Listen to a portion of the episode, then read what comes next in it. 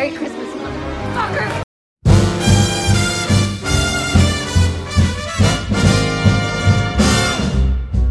Old Mr. Kringle is soon gonna jingle the bells that'll tingle all your troubles away.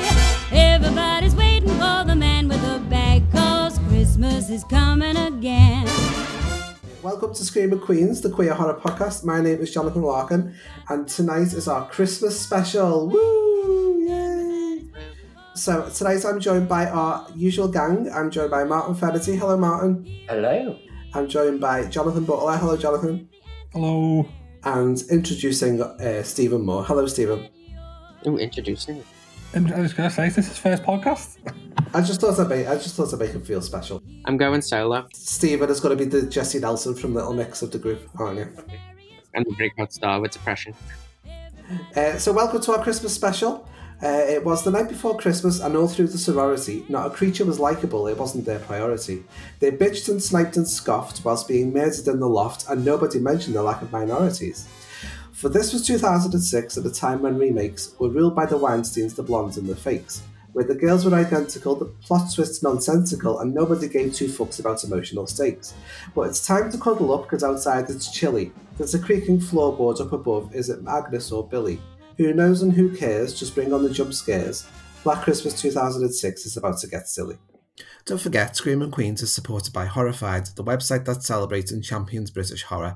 It covers films, television, books, fiction, and more. You can visit Horrified at horrifiedmagazine.co.uk and find them on Twitter, Facebook, and Instagram at HorrifiedMag.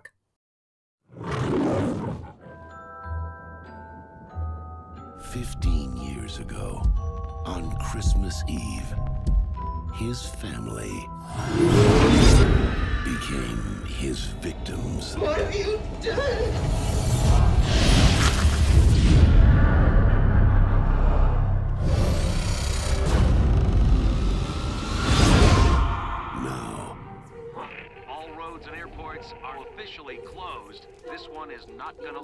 A group of college friends That sucks. Everyone should be home for Christmas. are about to discover Lauren, we're opening up presents. Why don't you open the present we got you? their house I got it. is his home. All is calm, all is bright.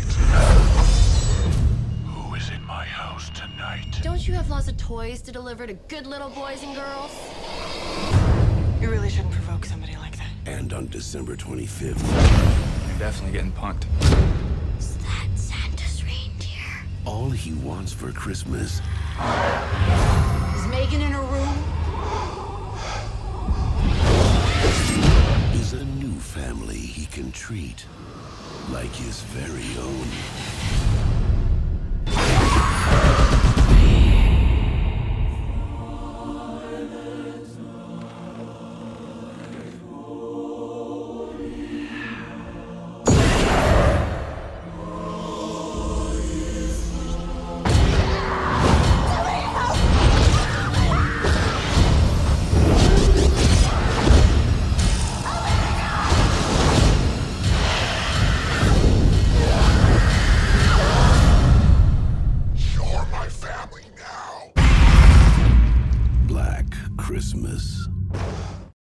Tonight we're talking about Black, Black Christmas 2006, which was written and directed by Glenn Morgan and produced by Morgan and Wong, both X-Files and Millennium alumni who went on to create the Final Destination franchise. Wow, I could have, I couldn't imagine this person ever working again after seeing this film.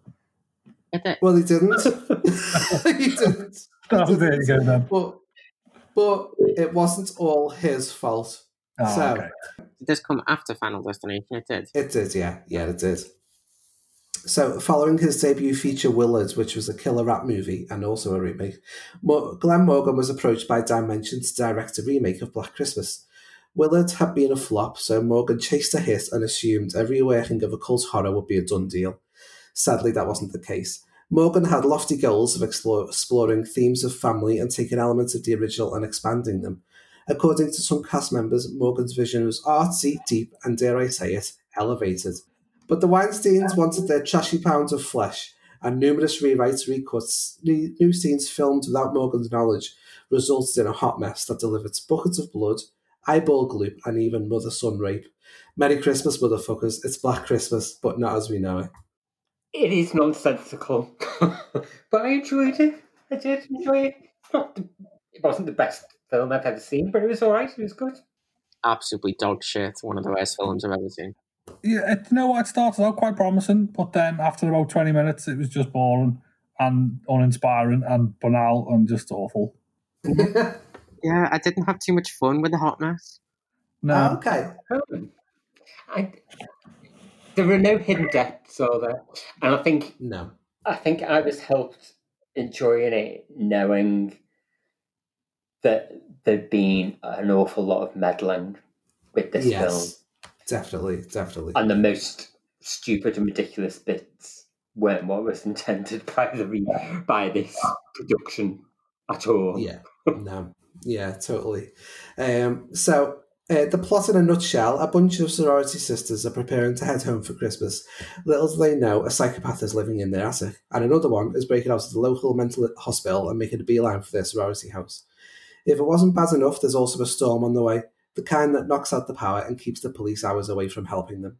How many girls will survive in time to open their presents? And how many people will care?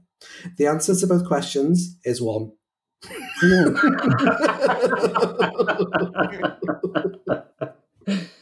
Who cares? Uh, me? me? I quite like it. I um. So I went to see this, uh, and I think it was its op- its opening week in America. I was traveling at the time, and I was in San Francisco, and um, whilst traveling, I was I, I picked up a copy of Fangoria magazine and read an article all about the making of it, with loads of cast interviews, interviews with with uh, Glenn Morgan, with Bob Clark, who made the original, um, and they had all these, you know, these super high hopes of how great this film was going to be. Um, the girls involved talked about all the character work they'd done on their characters and how it was going to be really deep and you care about everyone and all this sort of stuff. So then I went along to this film thinking this is going to be amazing, and then watched it and was like, "What the fuck?" was I just watch?" Um, so my my first experience in the film was definitely wasn't a positive one, but over the years, I feel like since probably in the last five years, since remakes have got more and more dull and bland, I at least appreciate the gruesome horror in this one, Hmm. and I like I like that. I like that it's got a bit of a punky fuck you attitude to it as well. Um, but it's just that none of that is really executed very well at all. Um, but I sort of like I like it's you know it did have a bit of spirit in there, but I feel like it was crushed during the production of the film. Billy. Billy. Girls, I can't find Billy's present under the tree here. Come on, girls, we can't start the Secret Santa without Billy's present. Hello? Who drew Billy's name? Uh, Miss Mac, it's a secret Santa. Can't we just get on with this thing so I can party for a few days before having to deal with family on Christmas? Have you looked outside? It's raining hail the size of Yow's ball sack. It'll stop. The party gods won't allow me to be here by myself over Christmas break. Oh, I'll be here, Dana. Yeah, they're making me work next week. That sucks. Everyone should be home for Christmas. All right, all right. Who's not here? Um, like everybody. Chelsea? She went home this morning. Greer? No, that was her on the phone. She and Aaron and Taylor are off on that cozy little ski trip with the boys from GAD next door. Well, didn't I see Claire earlier? Isn't she upstairs writing a card to her sister? No, I think her sister picked her up earlier. Remember, this is the occasion for Claire and her sister and her mom to bury the hatchet and rediscover each other. Hmm. I'd like to bury the hatchet with my sister. Right in her head. I love every single member of this cast, and not one of them does anything for me in this film. Oh yeah, yeah. I know what you mean. So they don't. People, and there's no real fun for me. Yeah. I could watched them be trashy for an hour. I enjoyed it. The opening song, "The Man with the Bag" by Kay Starr, plays as we see the sor- sorority house from outside, and then we have a remake moment that references the original straight off, and we meet Claire, who's writing a card to her sister, preparing to head home for the holidays, when she notices like movements and noise coming from the closet. Um, and this is a sort of almost shot by shot of the original, where there's a girl who is attacked from inside the closet in a really brilliant jump scare. But in the in this remake version, sh uh, she's not attacked in the same way. The attack comes from behind, a bag is shoved over her head, and she's stabbed in the eye with a fountain pen. Um, and I feel like as openings go, that that's quite a good statement of saying this is not going to be the same film that you're used to. This you know this is a new spin on that film, and um, we're going to up the ante with the violence. Um, and I feel like that as openings go, I feel like that's quite a strong one. Yeah, it was Yeah. the best bit of the film. Yeah. I, I, I Um, have another favourite bit, but we'll get to that later. And suddenly we're at the local insane asylum. Um, and uh, we're with like a Jade, Jade Dawsley who's doling out Christmas meals to high security prisoners. And uh, in the middle of this, randomly, there's a children's Santa Claus who's followed him into the high security ward because you could just walk into this high security ward. Um, and this Santa is like, oh, I was here to visit the children's ward. So there's a children's ward in this hospital that also houses psychopaths. Yeah, don't think about it. he spots Billy Lenz's name on one of the cell doors and he's like, Isn't that that guy who killed his family at Christmas? Which is the first bit of terrible exposition. Um, and it's told in a way that nobody would ever speak in real life. And that's kind of where the film goes from there. that happens a lot throughout the film. The writing is Um, just so bad. I think it's just awful. Yeah, it is quite bad. It is quite I bad. did enjoy how badly this was acted, though. It was bad writing and and really over the top acting to go with bad writing. That just kind of made it fun still at that point. Yeah, there's there's definitely like there's like a, definitely a B movie wink in its eye. I Hmm. think you know, twinkle in its eye. Um, and uh, there's definitely a sense of humour to it as well. I like the fact that they they even cut straight from Billy eating sloppily to to someone kissing sloppily in Yeah. a car. I quite like that little cut. Um, so basically, yeah, Billy's in one of the cells, and um, we get like a little bit of backstory there about how he he ate his mother, um, and um, we get to see him eating, and he's he's got this yellow skin as well. Um, and then we meet Kelly, who's played by Katie Cassidy. Um, and she, it turned out, she's actually the heroine. She's the pr- protagonist of the film, but that's not really evident in how they introduce her or how they play her throughout the whole film. Her fella's Kyle, played by Oliver Hudson, who should be should be hot, but he isn't. And he's two timing her with another sorority sister called Megan, played by Jess Harmon, who looks like she's a teacher, not a sorority girl. Um, so then we meet the other girls, and they're all sort of sat round whilst Mrs. Mack, the house mother, is uh, looking for the presents of the tree from Billy. And we, we realise that the girls in this this uh, sorority house, they've got a little tradition, and that it's that they, they get a present from Billy, the serial killer, who once lived in their house. No, Uh, they which I quite present. like. I think. They, they have to leave. Sorry, it. they leave it. Yeah. Yeah. And I like that. That's a nice touch. Yeah. Um, so the thing is, there's this bunch of girls sat around. They're all played by actresses you recognise, but you never really meet them properly throughout the whole film. They're just sort of there. Yeah. I didn't know who the final girl was meant to be at any point until she was the final girl. Yeah, completely. Yeah, totally. Um, Are you meant to know? Well, so there's a, there are lots of sort of creative decisions that were made in the making of this film that are a bit baffling, and one of them was that Glenn Morgan wanted the cast to be a cast of people who were all sort of on a similar level. He didn't want, you know, he didn't want a cast that was all all girls like this, and then suddenly, you know, um, Hilary Swank is in there, so you go, oh, Hilary Swank's got to be the survivor. Uh, it, so it was it was all girls who were of a similar stature in how people knew them and how people saw them. But the Mm. flip side of that is that he didn't give anyone any personality to stand out. Basically, everyone is uh, cynical and jaded, and they're all like weak imitations of Barb in the original. Yeah, they all smoke and they all drink, or that was the impression that you, you got, Yeah. even if they didn't, even if they, even if in reality they don't. Yeah, and I feel like that was, I feel like that was supposed to be the selling point of of them. Um, but there has to be more to a personality than smoking and drinking. It does. I did like it. I was glad that they went. I, I, I liked that they all they were all they were all swearing, they were all smoking, they were all had a glass of wine in the Oh, yeah. big and that. I like, I did like that about them. I'm glad they weren't.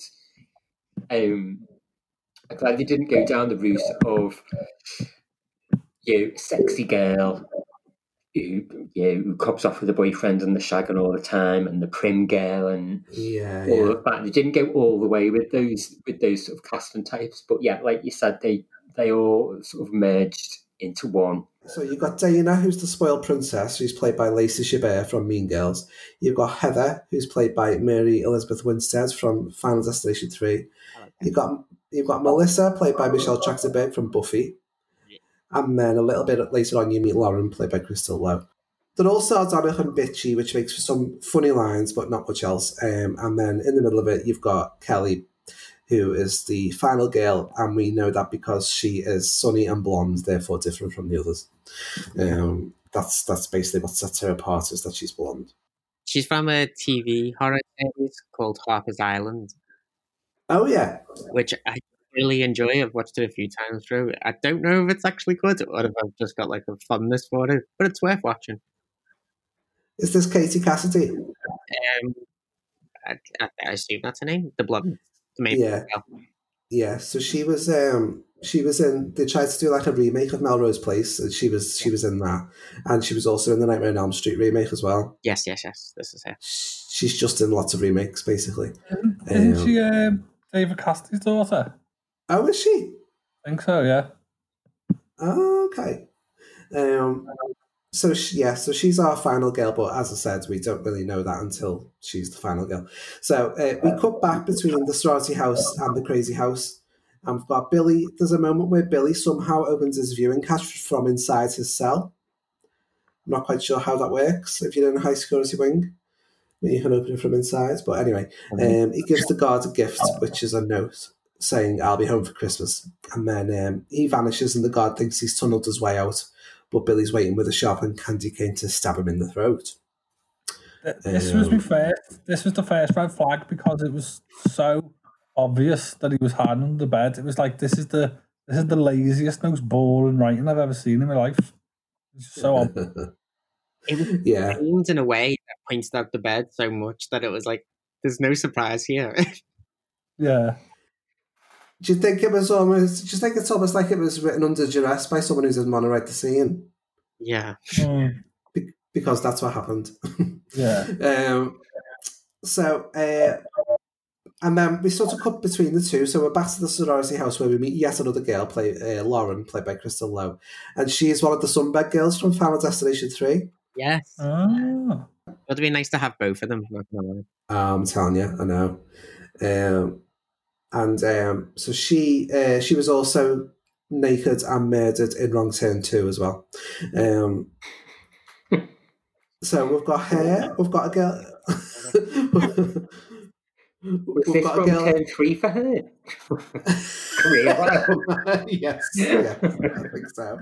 Well, she's the one who, on one of the special uh, features on the Blu-ray, she talks about how the film's going to be really artsy and different.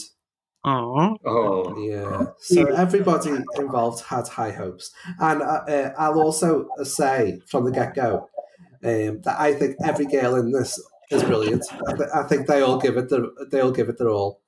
It's just it's just so badly put together um, that they haven't got much to work with. I, I like every one of them in other things, so Yeah, I have no yeah. problem with them. Yeah. Um, so Megan's upstairs. She won't come out of her room to open the presents because she's too busy watching the sex tape she's made with Kelly's boyfriend. So we're like, oh, this could turn out to be a massive catfight moment. But it doesn't because um, Megan hears a noise in the attic and it's a music box playing the Dance of the Sugar Plum Fairy.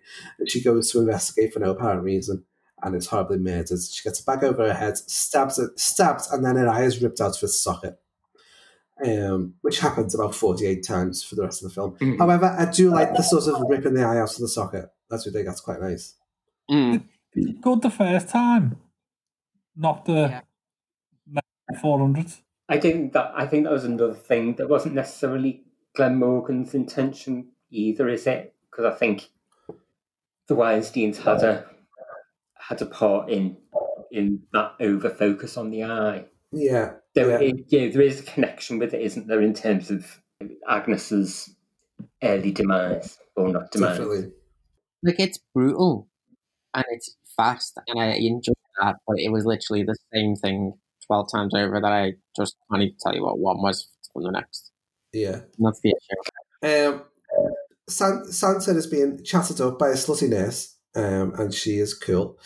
She's fabulous and aspirational, and she's like, I'm going to sit on your lap. But before he gets to do dirty things with the nurse, he gets killed by Billy, who then escapes dressed as Santa, which is a big nod to Silent Night, Deadly Night. Um, and then from there on in, I think um, Glenn Morgan did sort of intend to talk about all of the sort of weird origins of Christmas, about how it's weird that um, you know we celebrate someone breaking into your house in the middle of the night and all that sort of stuff. But it all gets basically condensed into pseudo intellectual scream style dialogue into the next in the next scene where the girls are sat around talking about Christmas and the origins of it and paganism and all that sort of stuff. Um, but the only thing I took from this scene was the fact that Mrs. Mack puts that s'more right into her mouth with those burning hot tongs and doesn't burn her mouth off.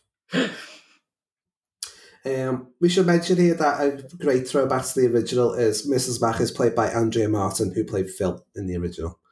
Um, but again, with this character, I feel like she didn't live up to her potential. I feel like that could have been a great part, but it, it sort of wasn't. And here is where we get our first Billy flashback to 1970, where Billy's a baby born with jaundice, so he's yellow. And he's got a horrible mum who likes breaking up baubles and scatters them in his cot. Um, she's not as nice. She's not a nice woman. His dad, however, is fit as fuck. Um, and then we see him at five, and Mum's drunk and telling him Santa's not coming because the Russians shot his sleigh down. So Billy, Billy's basically had a really bad childhood, and it gets worse because Billy witnesses his beloved father being murdered. He's got a bag over his head and a hammer to the skull, and obviously this is this is what inspires the killer's own methods. Um, anyway, in this flashback, we see that Billy's mum and her boyfriend buried the body under the house. But Billy's this yellow freak kid who's got secret passageways all around the house and he's watching them. And then his mum basically locks him in the attic. That backstory possibly would have been better as an as like this as like a, a shorter start to the film than all the prelim with the you with the prison and all of that. Um, but uh, then again, yeah, there was parts of this that did make me smile. So like the the, the drunk mom telling him the Russians had shot down Santa. Yeah, it was just like yeah. there was just moments that did you know, it did sort of see have that a bit of a sense of humour, and it made agree. you know, it made me smile. That sort of carried me through the film. Some sometimes I think. Yeah, yeah. I think that throughout the film there are little little moments, little lines from the girls that make you really laugh. I think. Yeah. I think you, you that's what that, that like you said that's what makes you stick with it. It's got like a mm. bit of a wicked sense of humour throughout. It's just it's kind of buried. I really hate, hate, hate the effect to make him lumin- luminous yellow, Oh yeah. like just body paint I or don't something. even get it. What, what does it add to the story? The uh, the mum the mum's a, basically a drunken old bitch, um, and the fact that he's yellow is makes it even worse for her. So it's just to add to the add to her hatred for the child, basically. Um, so it go it cuts from there back to the sorority house again. So one of the big issues with the film is the first forty five minutes when you should be with the girls and getting to know them, so you care when they all die, is sort of broken up between really boring, sort of sat rounds in one room, and these flashbacks to Billy's life. Mm-hmm. So you're torn from you're, you're literally pulled from pillar to post throughout. And then so then basically when the killing start properly starts, like the killing spree towards the end, there's loads of these moments where you're expected to care about the girls, but you don't. They're just sort of cook, cookie cutter versions of each other. Um, Yeah, it's, So to it's because the film it's so weird. It's like it's it's trying to it's showing you Billy's life and being tragic. So is it is it trying to build sympathy for Billy, or are you meant to or are you meant to feel for the girls? What you know? It, yeah, doesn't make yeah. it's like okay, Billy's got of- our backstory, but but we don't. But the the girls that we're supposed to care about, we don't really know anything about them. Yeah, yeah. Um, Look, Go you used the word cookie cutter. yeah. It's quite significant, isn't it? It is, yes. It's almost like I planned it, Martin. It's Oh, like yeah. You, you, almost a professional, Jonathan. um, so basically, we could we go from that back to present day where we meet strange another strange girl in the house called Eve, um, but we don't know she's Eve until halfway through because nobody says her name. She doesn't get an introduction. She's just there, and she's just weird and shot from a funny angle to show that she's a weirdo. Yeah. Um, you're like, oh god, who is this person now? Um, but she's like a little bit sinister. That's how we've seen it. Um, yeah, well, she's in this and then the next scene, but I feel like it's essentially one long scene broken up into two. Yeah. Uh, and then back again to 1982, where Billy's mum adds child sex abuse to her repertoire as she's unsatisfied by her boyfriend, so she goes and straddles her 12, 12 year old son in the attic. See, that Um, off as when he falls asleep while she's fucking him on the stairs. Yeah. And then it's it's, it's not funny. it's like completely tasteless and dark and hideous.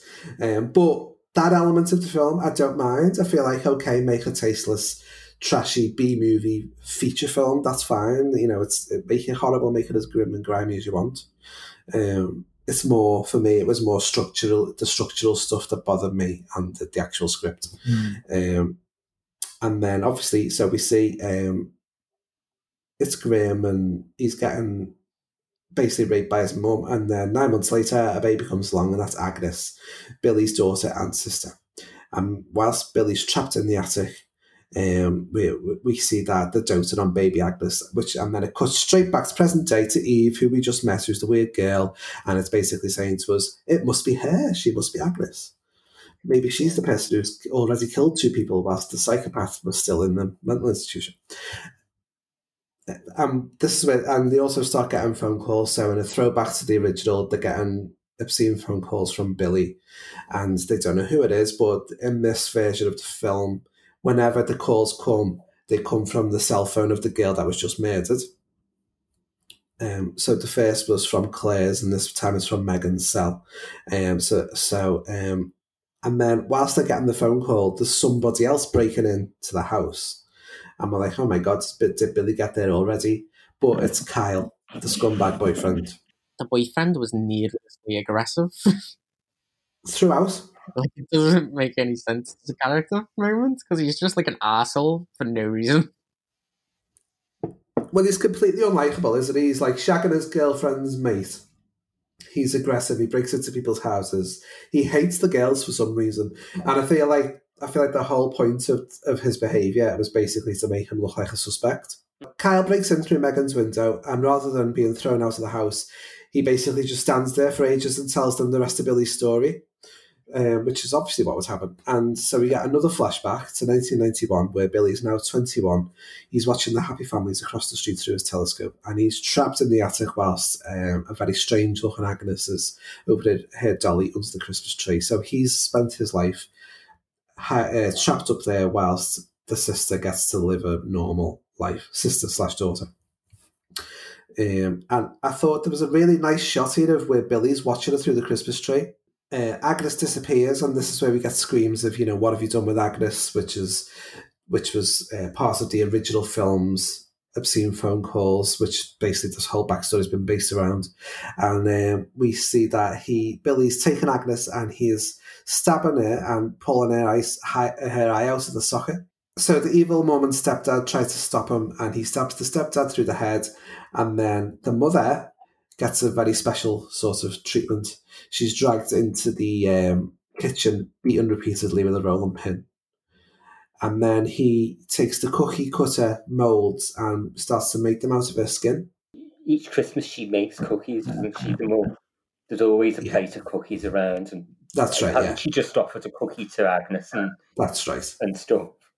Yeah, yeah. Mm, not to criticize, but she looked a bit overdone. She did. They used bacon apparently for the for the skin cookies. It was bacon, crispy bacon. Um, but you know, she completely deserves everything she gets, basically. So you're sort of you, you're horrified by what's happening, but you're also thinking, you know what, good for you. Um, so narrated by Kyle, we then hear how Agnes lost an eye and ended up in an orphanage, but then disappeared. And then, boom, another character because we haven't got enough to contend with, and this time it's uh, Lee's sister, uh, Claire's sister Lee. So Claire was the girl who's murdered at the beginning. She was writing a Christmas card to somebody called Lee, and this is Lee who turns up, and she's played by the very stylish and fabulous Kristen Cloke. And she was in The X Files and Millennium and Final Destination, and she's also the wife of Glenn Morgan, the director. Yeah, I think she's really good. I think she's a really interesting actress. I think she's very stylish. Martin, don't you think Mm. she's like Laura McCann? She is very like Laura McCann. Yeah, she's like our friend Laura. Um, so she's one of the main reasons I wanted to see the film in the first place because I really liked it in the in the TV work. Um, so she is a legacy member of the sorority, but Mrs. Mac doesn't re- remember her. So we get more funny camera angles and low key sinister music. So obviously we're supposed to think that maybe Lee could be Agnes. Um, she rants about her shit day and how she hates the sorority house. And in the middle of this rant, Lacey Chabert basically says, "I love that code." which is brilliant, absolutely brilliant. Um, see, that's one of those little moments where you're like, "Oh, this is how good it could have been." Yeah. This is how funny it could have been, but it's not. And um, suddenly they find a present under the tree. This time it's for them from Billy, and it's the doll from the flashbacks. But it means nothing to anyone because nobody in the house has seen the flashbacks that we've seen. Isn't it also? It's also in the it's in the box of the model kit he got as a kid. So it's the, yeah, the model kit that Billy got and the doll that Agnes got. But as you say, no one knows that because they can't Yeah. see the flashbacks. Nobody's seen the flashbacks. And Um, it's got no eyes, has he? But they haven't got anything to really be concerned about with a doll with no eyes because they've got seen yeah. they've I- seen I- nothing about eyes. Although to be to be fair, getting a creepy doll with no eyes is creepy on its own. But you know, but none of that matters because to distract us, Lauren then vomits suddenly out of nowhere, vomits everywhere. She's been drinking tequila shots with wine, um, and um, so she's taken off to vomit in the toilet by Melissa. And we get like a little tiny moment of character here. Like the, there are these little bits of character development throughout it where you're like, okay, but we needed more of this. Um, and, and you've got like Melissa's being really kind to Lauren while she's vomiting, and uh, Lauren says to Melissa, "You're a better sister to me than my own sister." And we get a few loads, a few little moments of that kind of sentiment about sisterhood throughout the film, but none of it means anything. It's just words on on the on the page, basically. So whilst this is happening, Kelly discovers Kyle and Megan's sex tape. Um, so she she realizes her scumbag boyfriend is That's definitely the thing. That that's definitely the kind of thing I just leave on my screen. Definitely. And then we also get another slice of character development where um, the, the power goes out and they're like, somebody needs to go and fix the fuse box. And um, Lacey Chabert's character says, I'm not a totally helpless daddy's girl, no matter what these bitches say. So, you know, you do get these little bits where you're like, this is my character, right? It's wonderful. But it's like, it's one- it's one line here, there, and everywhere. Storm's kick it up, fuse box is blown, so Dana goes under the house to fix it, um, and she very quickly gets a rake in the back of her head. Mm. So Lacey Chabert filmed this scene first. She did this on her first day, and uh, when she did it, she hurt her ankle. She got her ankle caught on that door, that flappy door thing. So she had to then go to hospital in LA, and the ER doctor who worked on her was Katie Cassidy's stepdad. and neither of them knew it. So he was like, "How did you do this?" And she was like, "Oh, no, you don't understand. I'm, I'm making a film. Uh, I was in Vancouver. I was I was making this film, and it's a slasher movie, and blah." And then the guy said, "The film isn't Black Christmas, is it?" And she was like, "Yeah." And he says, "Oh, my stepdaughter's in it." So yeah, That is bizarre. small world. So this is the bit where the girls all sort of rally together. They huddle together in the snow. There's lots of screaming. They find Eve's decapitated body in the car. They're all sort of the moment where they all sort of bond and have to have to sort of bond together to fight back.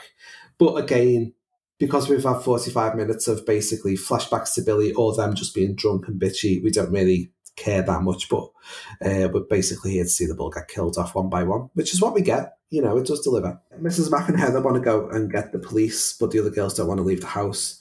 So uh, Mrs. Mac and Heather head off, but the car's frozen.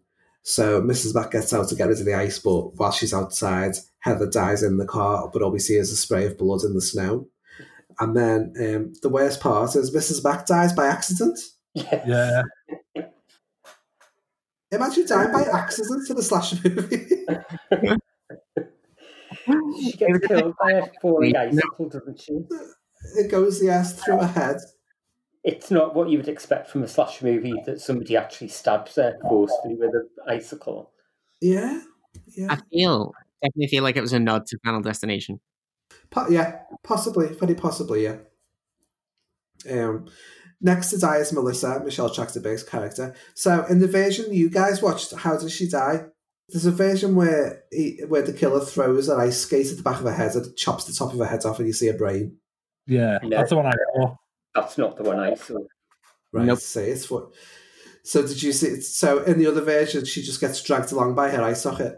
Yes. Yes. Yeah, yeah. So there were two different versions filmed. Basically, um, throughout the film, the Weinsteins were coming on set and basically saying, "No, Bloody we need- oh,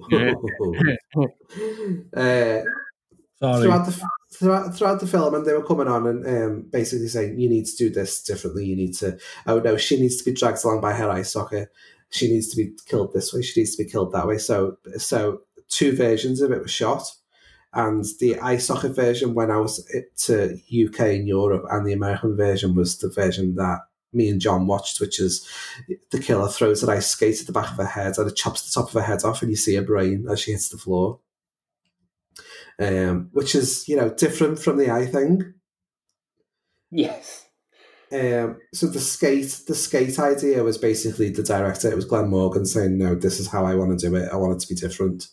So he sort of did it after after the Weinstein's had left. So that's why one, yeah, it, there's, there's different versions out there.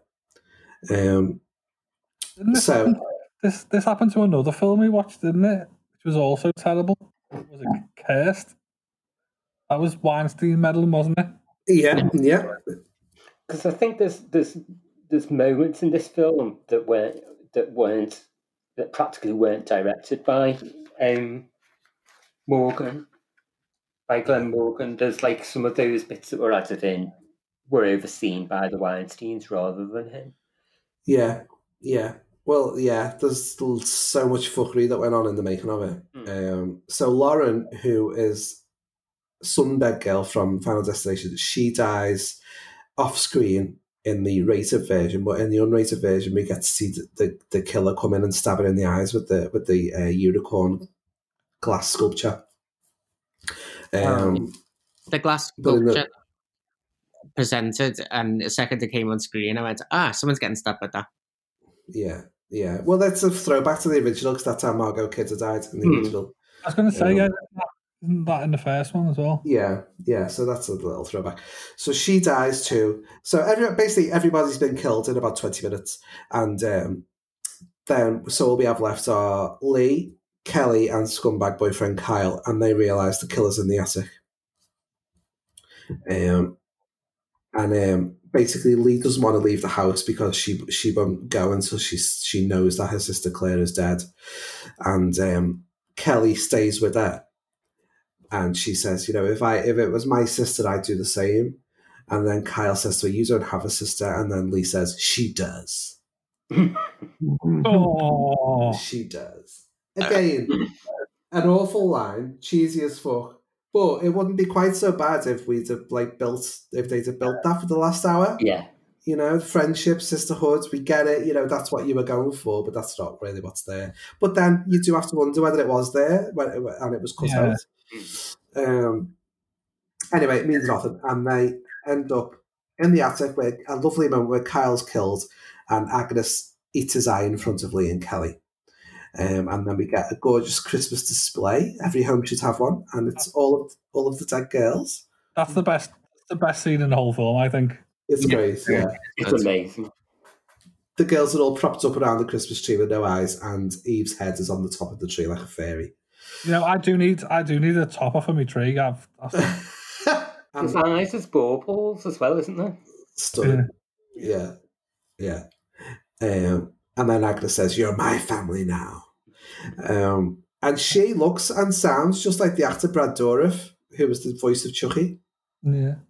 Um, sh- and I did genuinely think it was him at one point, but it's not. Um, and then basically she says, um, Lee, uh, Kelly screams at Agnes that, you know, Billy's not here, your brother's not here. And she says, my daddy's here. And then Billy emerges through the floorboards and the house catches fire and it all becomes a big fiery climax as the house burns around them. Kelly's trapped in the walls, Lee is trying to get her free. And then um, it's big fiery climax and the girls escape. Much like Scream 4, it goes beyond its natural ending and ends up in a local hospital. Um, and and then um, Oh, it's very Scream 4. it's very Scream 4, yeah. Especially the use of the defibrillator pads as well. Yeah. Um, so Billy and Agnes are brought to the morgue, but obviously they're not dead, and it becomes a stalk through a surprisingly empty hospital. So Agnes kills Lee, and then when Kelly comes back from her X-rays, yeah, the, you got the moment with Billy coming down through the ceiling, and this is where uh, Kelly fights back using the defibrillators. Yeah.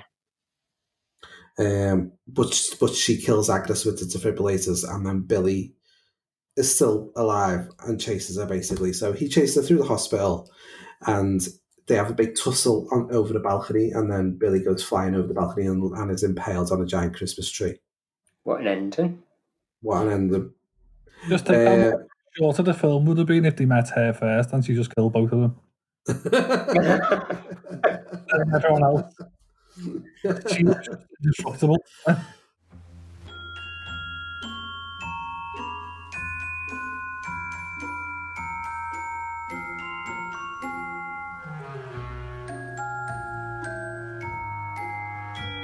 the original version of the script. So I've a little bit of research from what you can gather online. The original version of the script didn't have cannibalism. It didn't have eyeball eating. It didn't have Billy and Agnes at the end, and it didn't. It didn't have the mental hospital stuff. Um, and what happened was, it basically opened with the Billy flashback stuff Hmm. and then cut to present day in the sorority house and then went from there. So you thought throughout the film that Billy was killing the girls, but then the twist the twist was that it was Agnes and not Billy. So that's how that's how the original panned out. That's a more coherent story. So it's a story. It's a cohesive story. Um, basically, the Weinstein's came in and said, "No, we need more gore." Um, you know, Saw is Saw was flying high at the time. Mm. Saw three, Saw three was out at the same time as this because I saw both of them on the same day. Um, That the Saw trailer, film, you, that trailer you linked to the other day, I even, Yeah. even saying that that's trying to just copy Saw. The voice on Yeah. the phone, instead of Yeah. being like Billy, it's just Saw. It's it's the Saw voice. It is. So they wanted to go first, basically. So they were saying you have to put in the stuff in the mental institution. We want to, we want a psychopath break it out of a mental hospital. Whereas Morgan was like, but that doesn't make sense because the killings have started already. And they're like, yeah, well, you have to fix that. So that's why you have the two killers. Um, they were basically thrown all the thrown all those ideas in there. So that's why it's sort of come out as a bit of a mess. Yeah, because logic wise, why does the daughter sister not kill anyone else prior to this Christmas that Billy just happened to escape on? Like, did they Yeah. how did they arrange this? Just don't think about it, Steve. It's fine. Just don't think about it and move on. You should. I- This isn't a film to think about or intellectualize at all. No, no. I know, but Definitely not. my brain hurts. um, so Agnes was played by a crew member called Dean Friss. So it's a man playing Agnes. Um, and in you can the script, tell, can't you? You can tell, can't you? I think. you can totally tell. And then in the script, she's described as having a disturbing androgyny. Uh, the, the world was a very different place. Very different. Um, um, so he was always going to be he, he was going to be cast as Billy, but then when they changed it to Agnes, he said, "Oh, it'll be more freaky if we make him Agnes."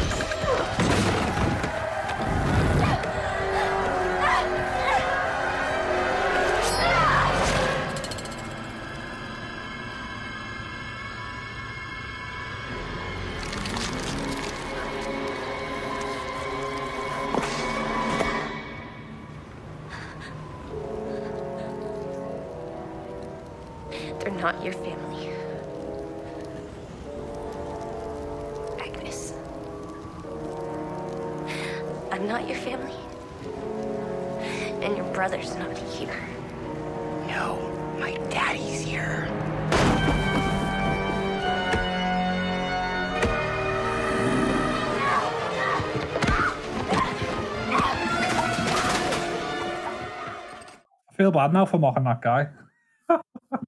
Which one? The director. The Oh yeah, I mean, when you see when you see him in interviews and you read stuff that he says, he's he's very bitter about the whole thing, and you know, I don't Yeah. blame him. Well, he went in there with these sorts of. So Bob Clark, who directed the original Black Christmas, he was on set with him, and he was a, he was sort of lightly involved. Um, and he like a producer credit somewhere at the end, doesn't he? yeah, he's an exec. And the, So- the sanatorium's named after him as well, and it's the Clark Sanatorium. Of course, yeah, yeah. Yeah. So Glen Morgan did sort of go into it with kind of lofty goals of, of expanding on the stuff that Bob Clark couldn't expand on in the original. So giving the backstory and talking about themes about family, about how strange Christmas is and the, the Mm. dark sides of Christmas. And he, he did have a- like a lot of these sort of ambitions for the film. So, but what I thought was interesting was one of his inspirations for Billy's backstory came from the serial killer Edmund Kemper. Mm. Um, Stephen, you're our serial killer person. Tell us about him. Edmund Kemper. Um, so he's known as the Coed Killer. Yeah. He killed his nan when he was 15. Um, shot her twice, and then as his granddad was coming home, he killed him so that he wouldn't find his nan dead. But he got sent to an insane asylum, like basically because they said he was too young. Um, and such a model prisoner there that they let him do the psych tests on other patients. Wow. Which he then learned how the psych tests worked so that he could use that to get himself early, early release. That's amazing. And he went on to, I think, kill another six people. And Right. he would, he did everything. So he stabbed, he strangled, he suffocated, but he always chopped the heads off and then um, have sex with the severed head. Wow. Nice. um, including his mother's severed head, Wow. Um, which he then put on the side and played darts with, and um, played darts with it and shouted at it for an hour. He said before trying to put it down a trash decomposer where her vocal cords wouldn't break up, which he said was very fitting because she loved to shout at him. Wow. Oh, That's he's a good serial killer. He's quite interesting. He once Mine. said, he once said, when I see a pretty girl walking down the street, I think two things. One part of me wants to take her out, talk to her, be real nice and sweet, and treat her right. The other part wonders, what would her head look like on a stick? We've all been there, guys. That's amazing. Oh, He's, um, if, if you want to hear him, you can. He basically recorded audiobooks in prison as part of a charity event. Amazing. So you can listen to him um, tell you Star Wars. No. You can listen to him talk, uh, tell you the story of Flowers in the Attic, which is about incest and Oh, wow. And being locked in the attic. and being locked up. It seems very appropriate. There's a nice little sound snippet of that if you're online, which is sufficiently creepy. because I read I read a little bit about him, and what I thought was interesting was when he was when so when he was like young, like a kid and a teenager, didn't his mum actually lock him in the basement because she was she was like crazy too, and she was convinced that he was going to rape women and rape her. Yeah, I think the entire family was fucked up because his hmm. sister also tried to kill him twice. Wow. She tried to push him in front of a train and she tried to drown him in a pool. Oh my god. But online, there's no kind of reason why she done that, given it's Yeah. that it happened. Wow. He was involved, wasn't he involved in like the early FBI stuff as well? Yeah, that's why he's in that Mindhunter because he helped develop like the psychology kind of the profiling of serial killers. He was The fellow who plays him in that's great. Yeah. He was uh, freak, freakishly tall as well, wasn't he? six nine or something. Yeah. Scary stuff. So you can see where the inspiration came from. So Morgan has gone into this film, taking inspiration from him and thinking, right, I'm going to make something really different, something that really stand out. So I feel like he did have high hopes for it. And then just as that Weinstein machine has just sort of crushed him as he's gone along, really. So that's how we've ended up with this hot mess. That I feel like it, it is a shame because I've seen the stuff that he's done on TV, and he was a really good writer for the X Files and Millennium. I was going to say, fa- Millennium, Millennium and X Files were good shows. they were good, and um, there was a lot of talent involved there that that, that came onto this film as well. Um, so you, you know you've got his talent, you've got the cast. Those girls in the cast are all really good. They're all really Mm. good at what they do. In, in as Stephen says, in other films, you see them shine more. Um, and you know Andrea Martin playing Mrs. Mac. There's there's loads of stuff in there that had so much potential, but just sort of sits there and and is broken up by these uh, heavy-handed slasher elements that on their own are quite sort of you know there's moments of it that are quite fun. I do like the trashiness to it. I do like the B movie black humor in it, but as as a whole film, you can see you can see really see what they tried to do. I felt so much for for um, Glen Morgan because when you read, I think you do get a real sense of just what could have been, and you, Bob Clark, was really encouraging about what Yeah. Glen Morgan's ideas were, and I think he was optimistic about it. You know, Glen Morgan wanted to flesh out bits. You know, this wasn't going to be a straightforward remake. It was going to be have elements of the old film, but really trying to build build on it and flesh out parts of the the Mm. first film that that you that weren't touched on particularly. And I think you know, that B movie feel and sort of the cheeky you know, the cheeky winks to the viewer, or that you know, they could have added up to so much, couldn't they? And and you you do just get this sense of just a clumsy commercial shit of the Weinstein just ruining it, Yeah. ruining it all. And I think mean- there's some of those, there's some moments where you can just see just how they really symbolise that. There's some, you know, there's some moments where the special effects, you are, are awful. Billy's makeup for his jaundice, especially when he's a boy, is terrible. You can really, you can always see the grain of the makeup. And I don't have a HD telly.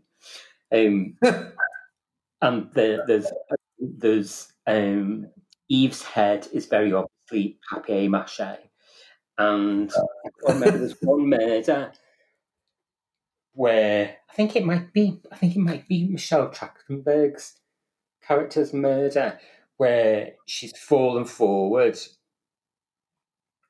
And it falls forward and then you see you see a very you see a very lifelike very very obvious papier mâché model hit the ground and it's just, uh, it's inc- you know, it's Yeah, there's been no effort to actually yeah, you filter those those moments that you use so it's seamless.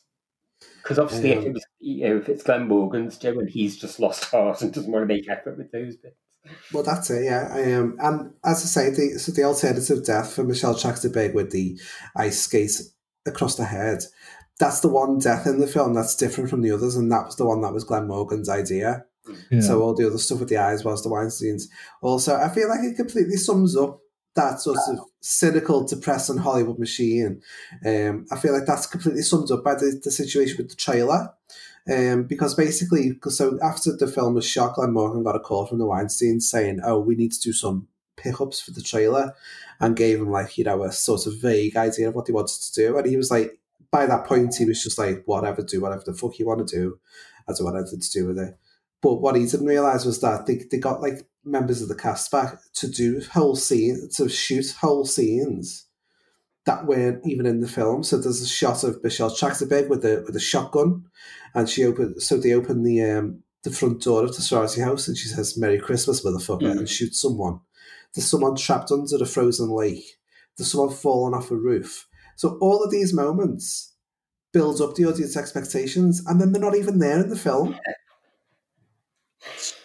They're not even there in the film, and tho- tho- so those producers don't even care that audiences are going to get there and go, "Hang on, that's not even in this film." It just shows you what what little regard they've got for the actual creative side of it, you know. Mm. And I feel I think that's really fucking depressing. As long as you're paying your money, they don't care.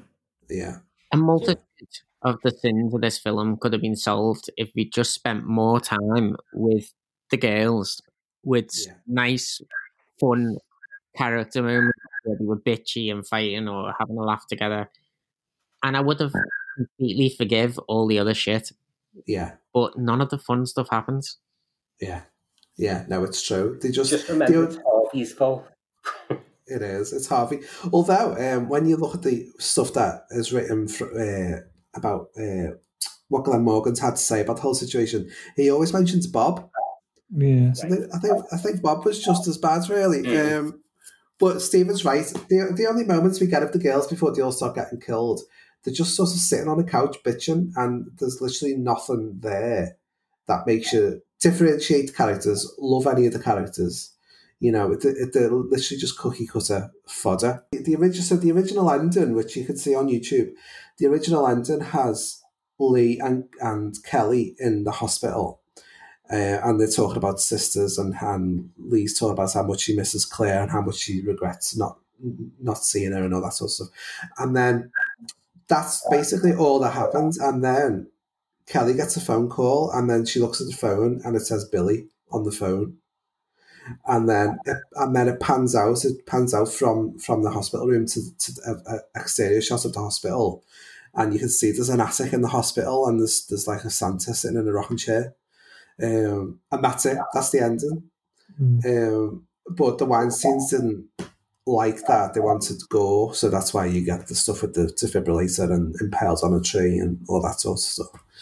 Um, Hmm.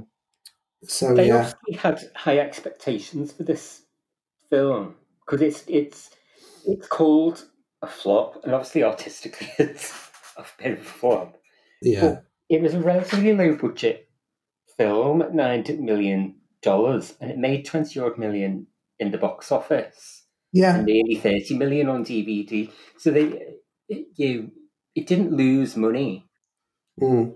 by any stretch of the imagination. It, know, it, it, it made it well made back its budget, but obviously they, obviously the Yeah. Weinsteins thought this was going to be I know. you know, a blockbuster of tens of millions of hundreds of millions of pounds. It was critically it was critically slaughtered and um, it took like a moderate amount, as you say, Martin, but it still actually did better than the most recent Black Christmas. Yeah. It still actually did better. Um, so Black Christmas 2019, which is a whole other podcast, that was actually a fir- that was a first draft of a script that was that was filmed. That Um, is actually a much better film. You're kidding. I I will No. defend that film. I think it's quite good. No. It's no, no, no. level woke, but No. I no. enjoyed it. Mm. Did not hate. Well, I did not hate it. I didn't hate it. This I hated. Right. Okay. Well, I I didn't I didn't hate the new one as much as a lot of other people did, but I feel like this film is at least more fun than that film was. Although I can honestly say I've watched three versions of Black Christmas and I don't particularly love any of them. You don't love the original? No, I think it's okay. It was good, but like Oh, I thought I thought you really liked that. Oh, well. um, but the original's a classic, and it's I a like very I like it Did- anyway. Don't, It's fine.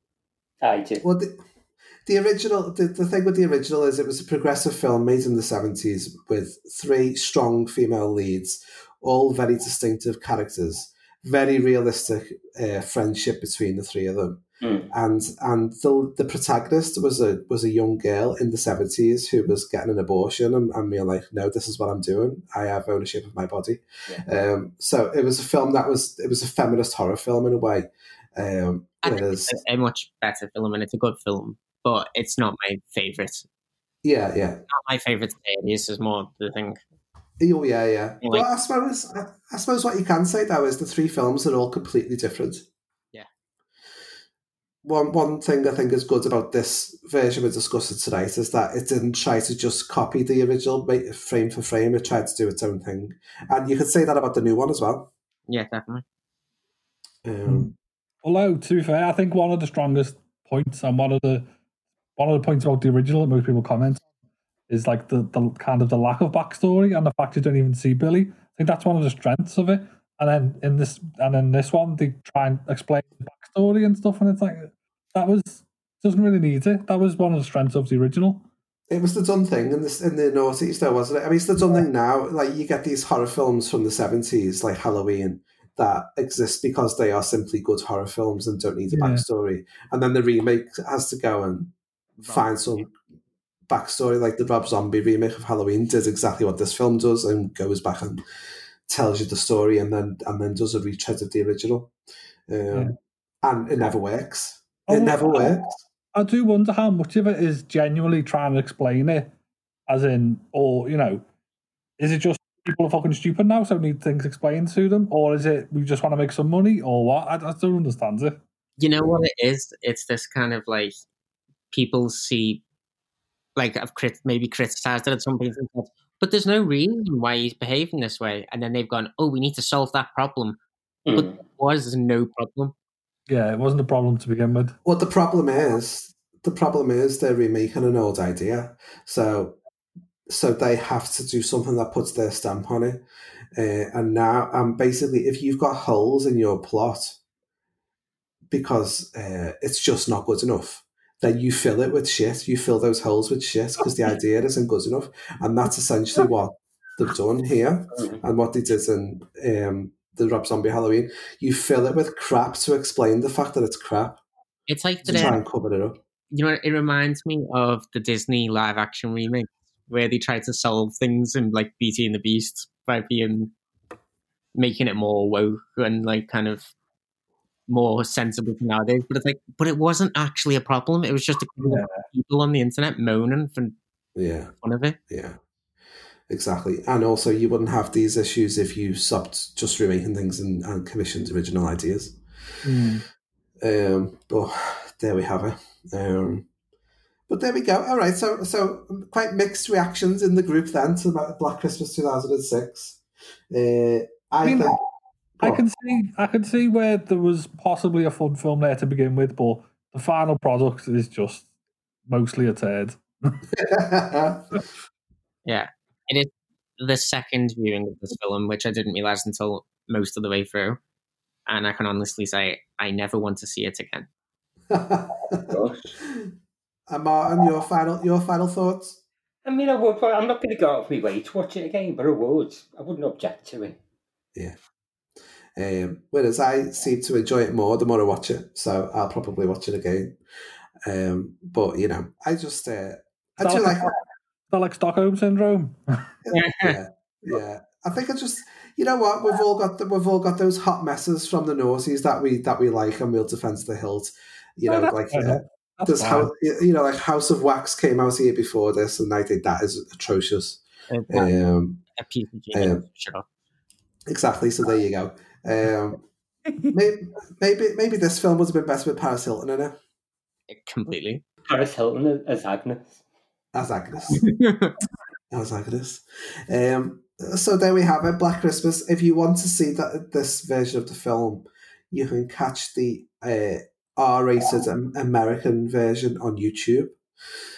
You can't get it on Blu-ray unless you pay a lot of money for an out-of-print American copy, or you buy the German version that I've got, which I only paid eight eight quid for, so that's fine. Um, or there's an unrated DVD out there as well, which I've got. So you can see it if you want to. If you want to punish yourself this Christmas, do it. It's like Amazon Prime. Oh, it's on Amazon Prime as well. Yeah. Um, so thanks, boys. I hope you all have a lovely Christmas and don't get your eyes gouged out by anyone who is um, disturbingly androgynous.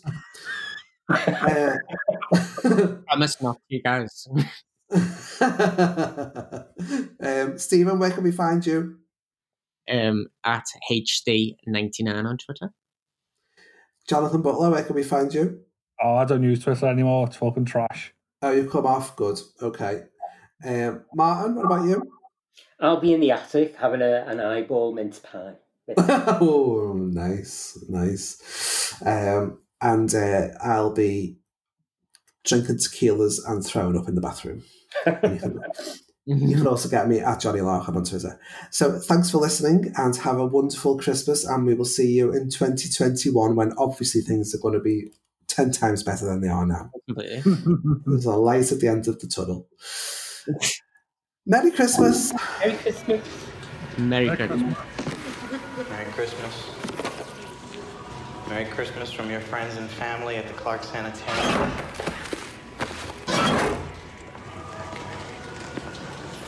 Christmas. Happy holidays.